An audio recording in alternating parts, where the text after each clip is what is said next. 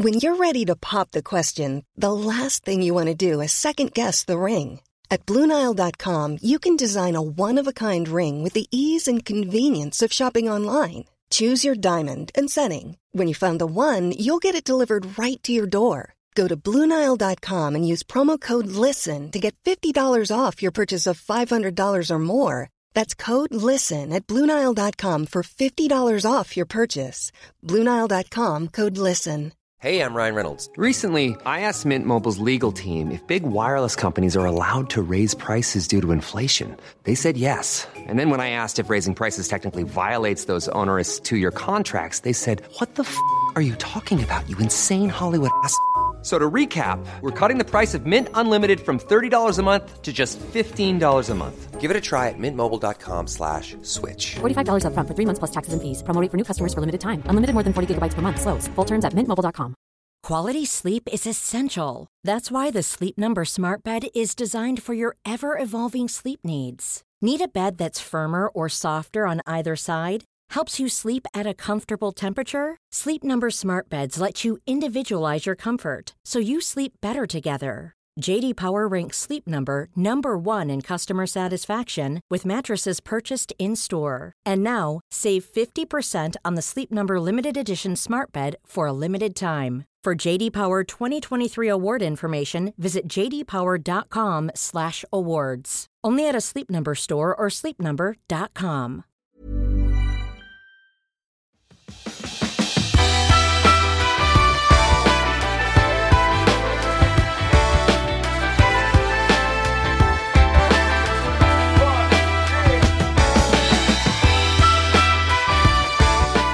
Hej och välkommen till Klimakteriepodden med mig, Åsa Melin.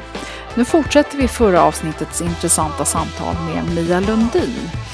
Mia har varit och är många kvinnors räddande ängel när inte vården räcker till eller har saknat förståelse. Med sina böcker, sin blogg och nu också med sin mottagning Hörcare så hjälper hon och har hjälpt tusentals kvinnor. Har du inte hört förra avsnittet så kan jag varmt rekommendera det. Men du kan lyssna på det här avsnittet helt fristående. För här kommer det mycket mer information som är värdefull för dig som inte landat i välmående och behöver förstå vad som pågår. För det är inte bara hormoner utan också livet. Här och nu och kanske finns det existentiella frågor som skaver och sätter stopp för din balans. Så välkommen att lyssna.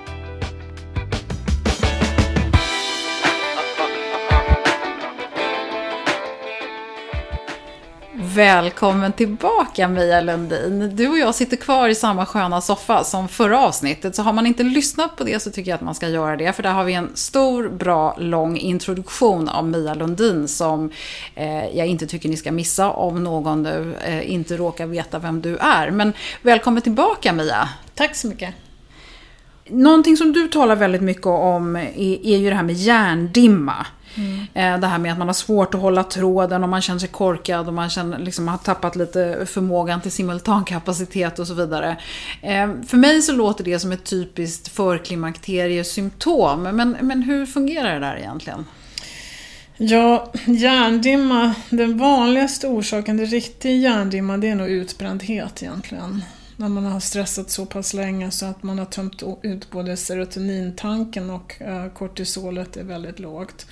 Då får man den där klassiska hjärndimman när det, det, liksom, det funkar inte längre. Man, eh, det kopplar inte. Man vill ju bara vila och sova.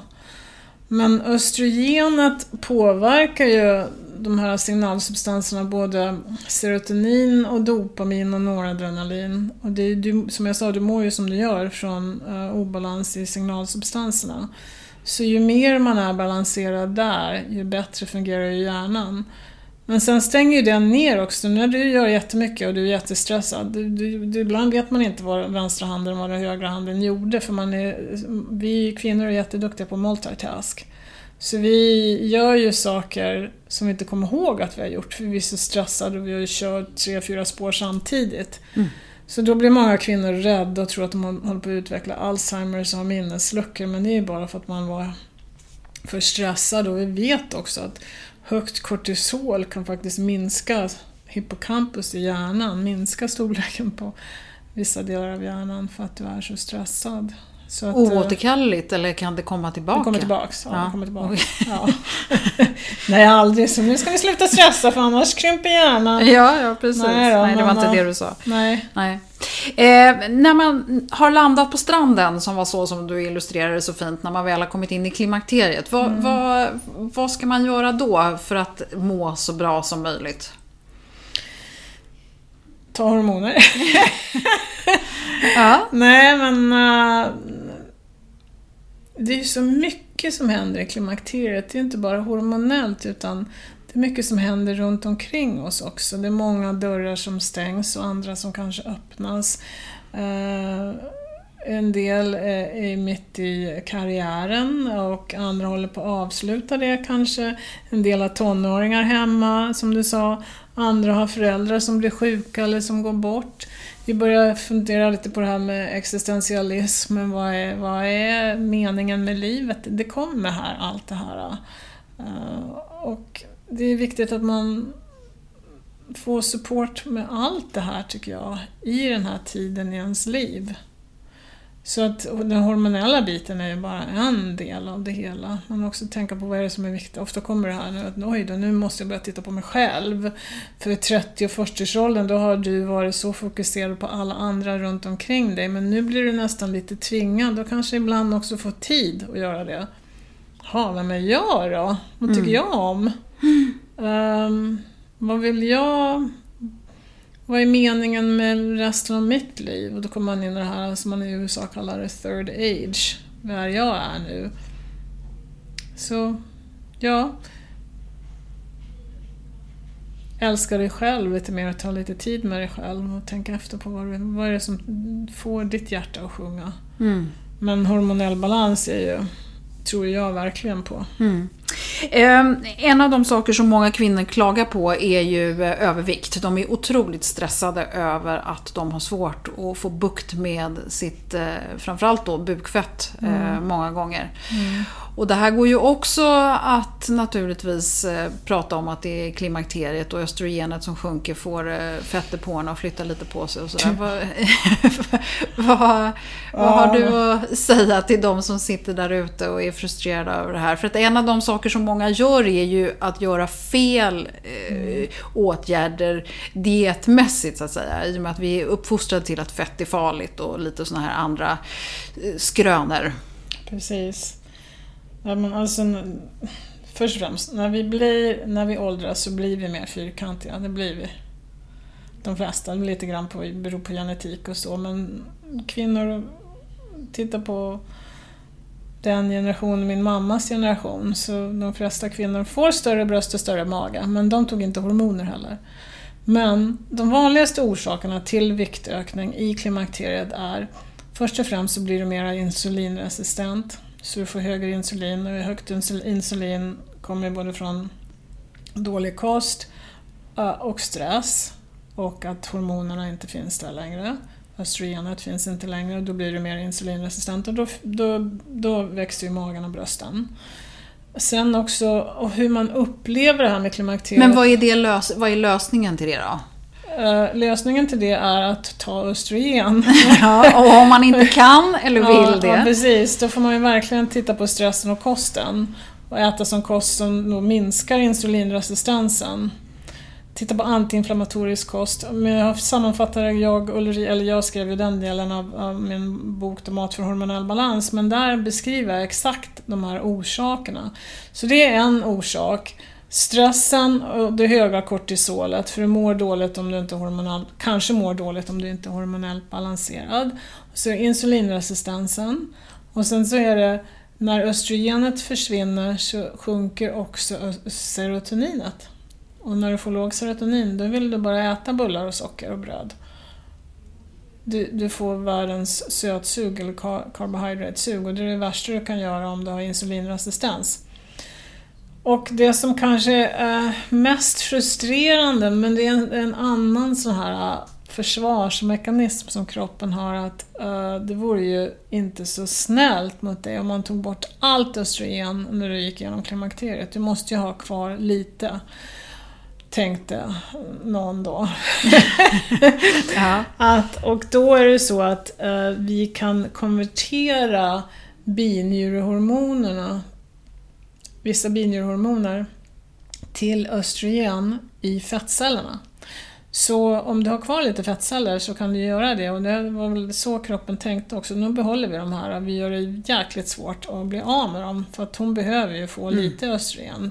Och det är just om man, om man som till exempel en man och en kvinna i medelåldern, om han börjar äta ketogenic kost eller pale- paleokost eller Ja, eller Låg eller- kolhydratkost. kolhydrat, vad man nu ska, vilken nu man ska välja. Men låg kolhydratkost så rasar ju han i vikt på en gång, men det gör inte kvinnor. Nej. Av den anledningen, att vi ska bibehålla det här Mm. fettlagret. Men lösningen är definitivt inte att snåla på fettet i alla fall. Nej, absolut inte. För Nej. att fett håller ju insulinet nere. Alltså fett är bara bra om man vill minska på insulinet. Mm. Alltså och då kan vi ju fetter. lägga till att det är bra fett Ja, vi pratar precis, om. ja. Inte börja äta bara crème fraîche eller något Nej, sånt. precis. Nej. Ehm, en sak till som väldigt många kvinnor är oroliga för eller frustrerade över är ju sin sexlust. Mm. Och bara för att du börjar ta östrogen så får du ju inte sexlust som ett brev på posten. Nej, utan eh, grejen är också som jag säger ofta på mina föreläsningar, först och främst kvinnor vill ha sex när vi mår bra. Män ofta vill ha sex för att må bra. Vad händer där? ja. Eh, så att det är mycket som händer där. Allt det här andra som händer också när vi går igenom klimakteriet eh, påverkar ju sexlusten också. Så det första är att vi måste må bra, men sen måste vi också vara hormonellt balanserade. Eh, så det gäller inte bara att vi har balanserade med östrogen, också, man måste också vara balanserad med binjurehormon, kanske DHEA, eller testosteron. Mm. Så det, om man har låg sexlust, det är balans som gäller först och främst. Man kanske behöver mer progesteron också. Men de hormonerna som, involverar, hormonerna som involverar sexlusten det är ju östrogen, um, testosteron, DHEA, till viss del progesteron. Men sen är det också jätteviktigt att vi har tillräckligt med de rätta signalsubstanserna, till exempel dopamin. Ehm, signalsubstansen som gör att du har joie de vivre och liksom livsglädjen och lust. Att vi har tillräckligt av den, annars eh, är det svårt att ha sexlust. Så att det är ju någonting som vi ehm, kollar här på Hercare. Vi tar ju urinprover som skickas till USA. De är i och för sig inte billiga men där vi kollar just balansen mellan serotonin, dopamin, noradrenalin, adrenalin och eh, serotonin eh, serotonin. Eh, det är ju otroligt svårt att veta vad som är lagom. Man får ju gå på sitt mående. Eh, det är svårt att mäta saker och ting. Men väldigt många kvinnor älskar ju tanken på att det bara går att ta ett blodprov och så får man svar på allting. Eh, Eh, jag förstår att ett proffs kan läsa ut jättemycket ur ett blodprov som inte jag som individ kan göra. Men, men en av de frågor som många ställer sig det är ju också sen, vad är lagom med hormoner? Vad är lagom för mig? Vad är lagom för dig? Vad är lagom för min granne? Mm. För att det, det går ju liksom inte att sitta vid, över ett glas vin och jämföra. Ja, jag har så här mycket östrogen och jag mår så här. Och så, så säger den andra tjejen, ja men hon har 400 och jag har bara 200. Oj, oj, oj. Nej, absolut inte. För det första är behovet då för att du ska må bra är väldigt individuellt. Också behovet av dosen av östrogen. Hur absorberar du? Okej, du, genom ett blodprov då så får du reda på så här mycket absorberar du. Vad som cirkulerar i blodet just nu. Men sen gör inte det här östrogen genom någonting när det cirkulerar i blodet. Det måste ju hamna i en receptor först och främst för att det ska ha någon påverkan på ditt mående. Så då är ju frågan om hur uh, pigga är dina receptorer uh, för att ta emot östrogenet? Hur, sitter det mycket uh, insulin där eller kortisol från stress? Ja, då kommer inte östrogenet in. Har du obalans i, i sköldkörteln så då har du också kanske alla de här hormonerna tävlar för samma nyckelhål så att säga. Så att det är viktigt att alla hormoner är balanserade och att man då tar upp det på rätt sätt. Så man kan inte jämföra nummer sådär, utan hur du mår är... Jag behöver inte blodprov när jag träffar en patient för att ta reda på om hon behöver mer östrogen, progesteron eller testosteron. Utan hennes symptom speak louder than any test. Mm. Och det är rent, du tittar på kvinnans underliv och du tittar på hur hon ser ut, eller vad, vad är det du kan... Hur hon mår, hennes symptom, ja, du, vad hon beskriver. Du pratar hur med henne, hon får beskriva. Är ja, en kombination av undersökningen, vilket jag, jag inte gör här och på Hörka, det gör gynekologerna. Men i USA, då gör jag hela biten själv. Så då gör jag ultraljud, eh, gynundersökning, bröstundersökning och, och eh, pratar med patienten, hon har fyllt i, fyllt i ett symptomformulär plus att jag har provsvar och det är allt det tillsammans men egentligen är det symptomen som talar om för mig ah, hon behöver mer östrogen. Som ett exempel till exempel. eh, här är en patient som har då blivit balanserad med hormonersättning och hon mår bra. Och sen så får hon ont i en höft Eh, och går till en ortoped och får då en kortisoninjektion i höften och helt plötsligt börjar hon få vallningar. Jaha, varför får hon det då? Jo, för att nu det här kortisonet tävlar nu med östrogenet för samma receptor. Eller på kvällen eh, tycker hon att det vore trevligt med tre glas vin eller två glas vin. Vad händer? Och så får hon vallningar den natten. Varför får hon det då? Jo, för att när du dricker vin, då, speciellt vitt, och det ökar ju blodsockret mer än rött, då ökar blodsockret, därmed ökar insulinet som därmed blockerar din östrogenreceptor så du får, du kommer inte in i receptorn. Så du ser att själva nivån i blodet har inte så mycket med att göra hur du kommer att må. Nej. Utan det är vad det tar vägen, om det kommer in i nyckelhålet eller inte, eller är det rätt nyckel för nyckelhålet. N- när, du, när du beskriver det här så låter det så, eh, så delikat och så känsligt och så. Hur, hur, hur känsligt är det jämfört med när vi är 30 eller när vi sen blir eh, 65? Ja, det är jättekänsligt. Jag tror vi klarar av saker och ting på ett helt annat sätt i 20, början av 30-årsåldern. Men sen börjar hormonerna att svaja och vi, blir mycket mer eh, påverkade av hormonella förändringar eller obalanser. Eh, Och jag tror också att ju äldre vi blir så blir vi mer känsliga för allting. Eller hur? Mm. Det är också då vi börjar säga ifrån att när det där har jag ingen lust med längre. Eller de där vännerna, de är bara energitjuvar så de vill jag inte ha som vänner längre. Eller eh, nej men jag tycker om att ha mjukbyxor på mig hemma även fast jag har kompisar som kommer hem för det är skönt. och då har jag det för att jag vill det. Så man ändras ju väldigt mycket när man åldras också. Gör det lite mer som... Är det också hormonellt? Mm, nej, det tror jag väl mer är... Ja, Psyket? Ja, precis. Att, Självkänslan? eller? Precis. Det, det har nog mer att göra med att vi... vad heter det? Mature? Vad heter det på Att vi mognar? Mognar och växer på många olika sätt spirituellt och av livserfarenhet. Mm. Och vad som är viktigt och inte i Mm. livet.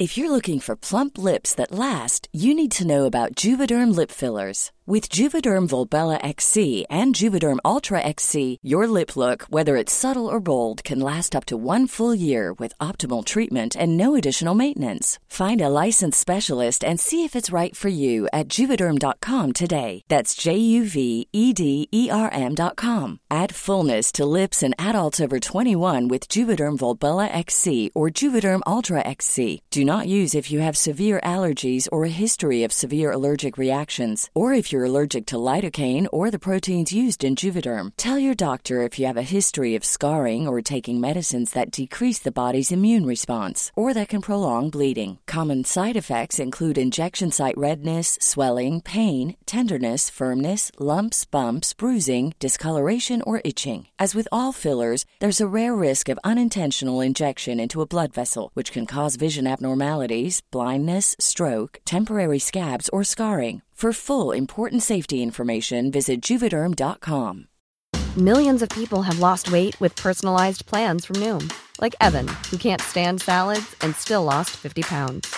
Salads, generally, for most people, are the easy button, right? For me, that wasn't an option. I never really was a salad guy. That's just not who I am. But Noom worked for me. Get your personalized plan today at Noom.com. Real Noom user compensated to provide their story.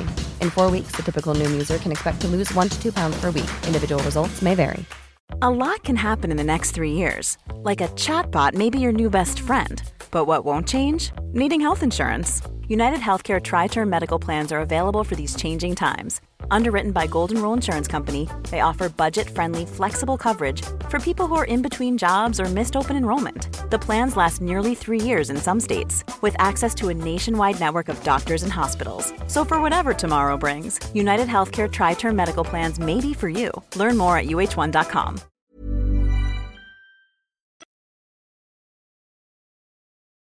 Jag tycker att det finns, personligen så tycker jag att det finns ett problem att man som eh, kvinna och skattebetalare i Sverige ska behöva betala för att få adekvat vård. Mm. Vart är vi på väg med kvinnohälsan i Sverige? Vad kan landstingen göra? Vad kan man kräva? För det finns många som lyssnar på det här som inte har en möjlighet att komma till Hörcare mm. eller andra privata alternativ, utan de helt enkelt måste stå ut med det som står till buds helt enkelt. Vad, mm. vad, har du för råd och vad har du för förhoppning framåt? Ja, det är en jättebra fråga. Jag vill bara svara på det här med uh, kostnader först. Att det kostar ju att driva vård. Om man ska driva såna här, om man ska erbjuda, det, ha det här erbjudandet som vi har med det här teamet. Ja, vi måste ju betala dem, vi måste betala hyra, det kostar pengar. Uh, och um, det är ju, vad jag ville göra med det här, det är ju som jag sa tidigare, att öppna ögonen för hur man måste se på det här. Att, att uh, försöka ändra på den typen av vård som man erbjuder idag. Det går inte på 15 minuter, det kan jag ju säga. Men kanske att man kan inom sjukvården utveckla team där det också finns samtalsterapeuter, det finns näringsterapeuter, det finns en barnmorska som har tid och inte kostar då landstinget lika mycket som en gynekolog. Men att man sen också då som kvinna ska ha rätt till, um, tycker jag, årliga gynundersökningar och ultraljud. Att man ska få bröstundersökning om man går till gynekologen också. Att någon, här är i Sverige ingen som, det är ingen som undersöker dina bröst. Ja, man blir ju kallad till mammografiundersökningar. Ja, men ingen som gör på, i min praktik i USA, då kände jag först och främst på lyssna på hjärt, hjärt, ähm, hjärtat och lyssna på lungorna. Mm. Sen kände jag på sköldkörteln och sen så gjorde jag en bröstundersökning för att känna så att inte jag kände några knölar i bröstet på patienten. Kände på buken och sen en, ett, äh, en gynundersökning och ett ultraljud. Den typen av undersökning borde varje svenska kvinna få en gång om året, tycker jag. Mm. Det är bra hälsovård. Jag fick ju reda på när jag kom hit att vadå, barnmorskorna gör bara cellprov, så det är ingen som känner på din livmoder. Det är ingen som känner på dina äggstockar, utan man bara gör en halv gynundersökning. Va? Så det där, och det finns ingen som tittar på förebyggande av uh, benskörhet och osteoporos. Um, man gör inte de undersökningarna. Vi vet idag att, uh, att att, mammografi missar många bröstcancer, att varje kvinna egentligen skulle få ett ultraljud, bröstultraljud också för att vissa typer av cancer syns inte på mammografin men det är fler som syns på ultraljud än mammografi. Men det får man inte heller, så det finns mycket man kan göra och borde göras i Sverige. För när jag säger att jag ska till Sverige och prata om sjukvården i Sverige och vad erbjudandet för kvinnor, då säger de va? Men Sverige som är så framåt? ja. Nej, där är det, vi är framåt på många olika sätt men här är det u-lands... Uh, När det gäller kvinnovård ja, eller förebyggande vård ja, eller precis. Ja. Men att det ska finnas att det ska finnas, att, att man fortsätter den här vården som man har börjat på redan hos barnmorskorna tycker jag vore naturligt. Um, ställe att utveckla det här mm. på. Mm. Och det, har man ju, det initiativet har man ju tagit bland annat i Skåne. Region Skåne har ju nu börjat med en, i Kristianstad så finns det ju en klimakterieutbildning för barnmorskor. Så de har ju börjat några få mottagningar ja. med det här. Eh, och det är ju fantastiskt om vi kan gå dit. Men kan inte eh, man hoppas på att det ska sprida sig lite mer? För jag upplever ju att det finns väldigt många gynekologer som är otroligt dåligt uppdaterade. Kvinnor kommer till gynekologen och säger vad de vill ha. Nej, det kan inte jag ta tala för precis. Det är ju systemet lite grann som gör att det är omöjligt också, för tiden finns inte. Men Men finns varför var och, en, varför inte, var och en inte har ett intresse av att utbilda sig mer inom klimakterievården, det kan jag inte svara på. Men det är ju bara, nu är det så att många kvinnor kommer till de här gynekologerna och sen ordet om Mia Lundin, det, det, det är inte så bra kanske att ta upp i ett sånt möte för de blir bara frustrerade för att de som har läst mina böcker många gånger kanske vet mer Mm. om just vissa bitar inom klimakteriemedicin. Mm. Och det är ju frustrerande som läkare då. Och det är bara jobbigt när de kommer med sina böcker och sina uh, utlåtanden och vad de har läst om på nätet. Och det, det kan jag förstå också. Men varför vill man inte gå och lära sig mer själv? Um, när man ser kvinna efter kvinna som mår dåligt och kommer med de här påståendena att kanske det är någonting, kanske ligger någonting i det här, kanske jag ska gå och läsa på lite själv. Det, jag vet inte, jag kan inte svara på det, varför det är så i Nej. Sverige. Men tror du att det finns något hopp? Tror du att eh, kvinnohälsa och klimakterievård, kan det bli någonting? Ja, absolut. Man ska alltid ha liksom, hopp. Det finns, jag säger alltid så till mina patienter också, there is always a way. Och det är vi så att det är vi kvinnor som kommer att höja det här, äh, äh, äh, vad heter det, vad vi begär. Och äh, kvaliteten av vården, vi kommer att kräva det.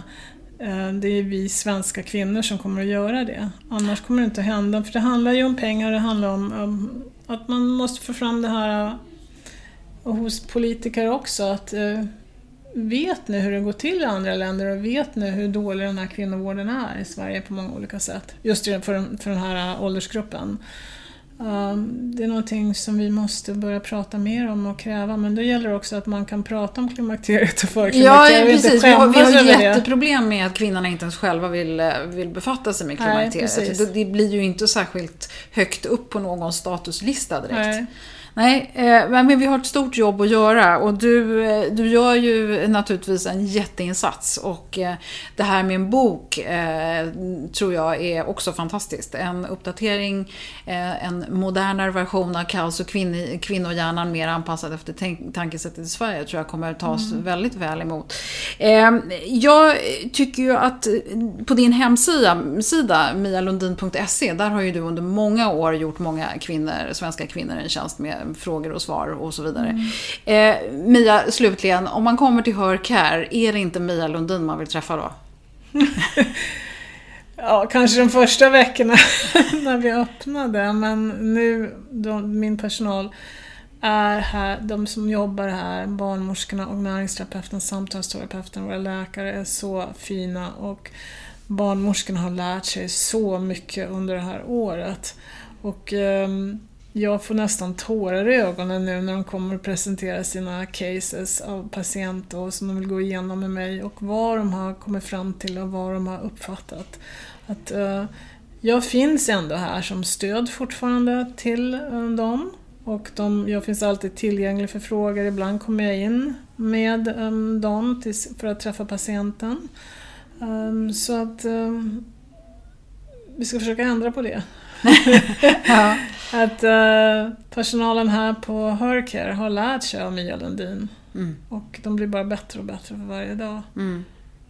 Eh, när man börjar en sån här mottagning så måste det vara svårt att veta vilken typ av patient man ska få. Eh, kommer man få bara några som har lite skavsår eller får man de som har riktiga, riktiga eh, svåra problem? Hur, hur har det blivit? Jo, de som kom först var ju de här som har multipla hormonella obalanser och inte bara det utan mycket annat också i bagaget om man säger så. Och har mått, mådde väldigt dåligt och har varit runt i vården överallt innan de kom hit och när vi öppnade.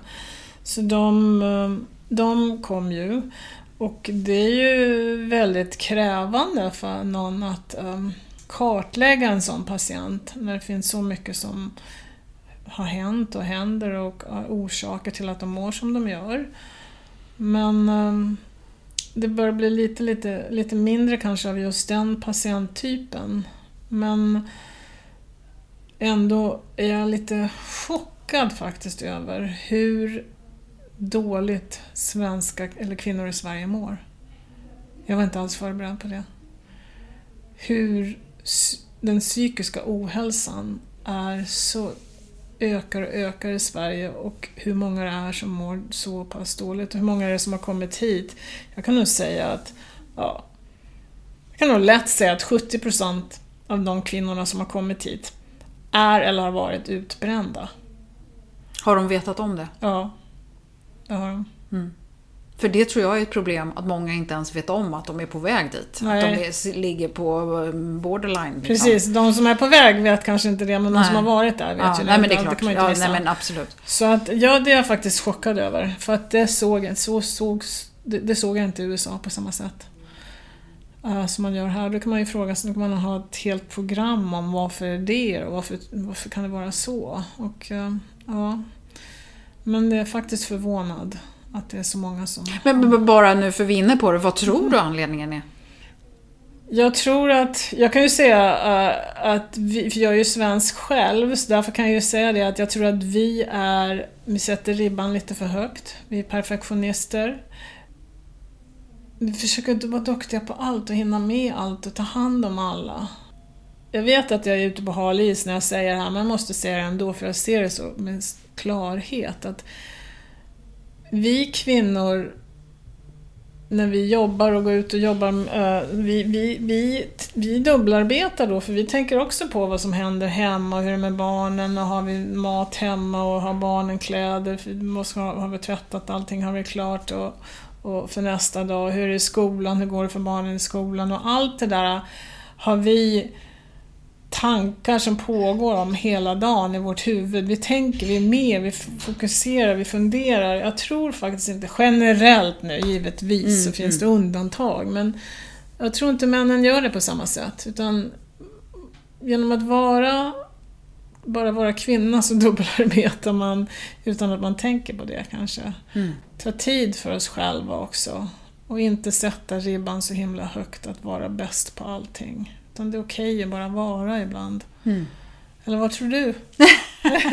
Nej, men jag har lärt mig otroligt mycket under den tid jag har hållit på med den här podden. Ja. Och är det någonting jag har lärt mig så är det ju stressen. Ja. Det är ju boven. Och jag har, precis som du sa tidigare, jag har också rensat ut en del i mitt liv med Mm. vad är det som är viktigt och fundera på vad är det jag har lust med. Den duktiga flickan är inte så duktig längre. Nej. Och det känns väldigt, väldigt skönt kan jag säga. Men Mm. det gör stor, stor skillnad. Exakt. Glöm inte insidan också. Mm.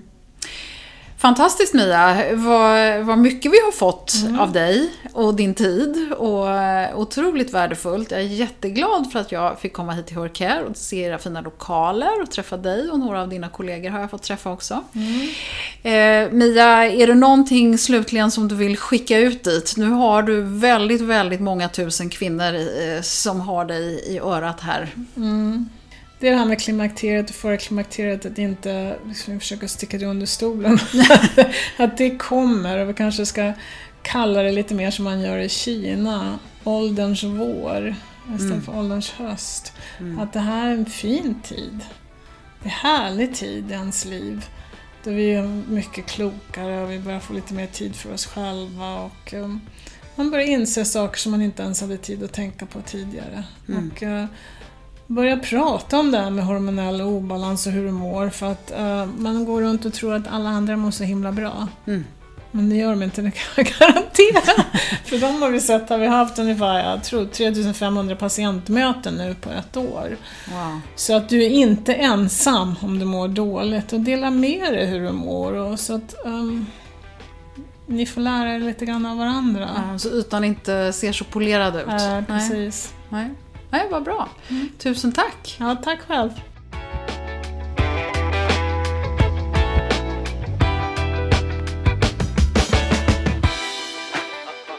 Jag hoppas verkligen att du har tyckt det var lika intressant som jag att få höra Mia Lundin i det här och förra avsnittet. Hoppas att den här typen av kunskap och vård som känns självklar också kan bli det i en inte alltför avlägsen framtid för alla oss kvinnor. För dig som vill fördjupa dig och lära dig mer om delar av det som ingick i det här avsnittet så tycker jag att du ska lyssna på Jonas Bergqvist i avsnitt 83 där vi också talar om effektiva metoder för viktminskning och antiinflammatorisk kost. Vi pratar också om hur man kan kicka igång ämnesomsättningen. Antiinflammatorisk kost är ju något som också Maria Borelius verkligen har djupdykt i och det kan du höra mer om i avsnitt 82 med henne. Och så självklart då avsnitt 8 med eh, Ulrika Davidsson och boken som Mia har varit med och skrivit, Mat för hormonell balans. Och blev du intresserad av testosteron så missa inte Stefan Arver i avsnitt 75. Ja, det finns massor att lyssna på och du kan lätt bläddra bland avsnitten på klimakteriepodden.se i iTunes eller Acast poddappar. På Klimakteriepodden på Facebook så hittar du dessutom mer information. Jag ska också fånga upp det här med stressen igen och vi kan nog inte tala nog om, om, om det, så håll utkik efter Anders Tengström som kommer tillbaka.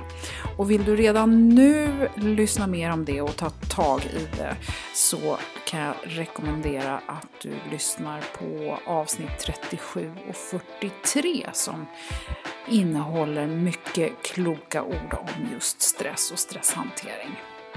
Och så kommer det ju massor med andra informativa avsnitt för dig som vill lära dig mer om hur vi kvinnor fungerar både i kropp och psyke. Vill du komma med förslag, önska någon deltagare eller ha någon fråga som du gärna vill ha svar på så kontakta mig, Åsa Melin, via Facebook, Instagram eller på mail info klimakteriepodden.se. Tack för att du har varit med så här långt och hoppas du blev inspirerad att lyssna snart igen. Då!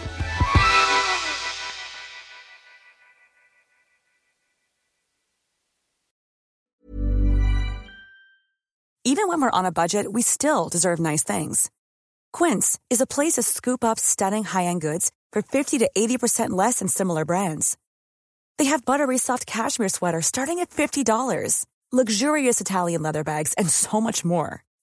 Plus, Quince only works with factories that use safe, ethical, and responsible manufacturing.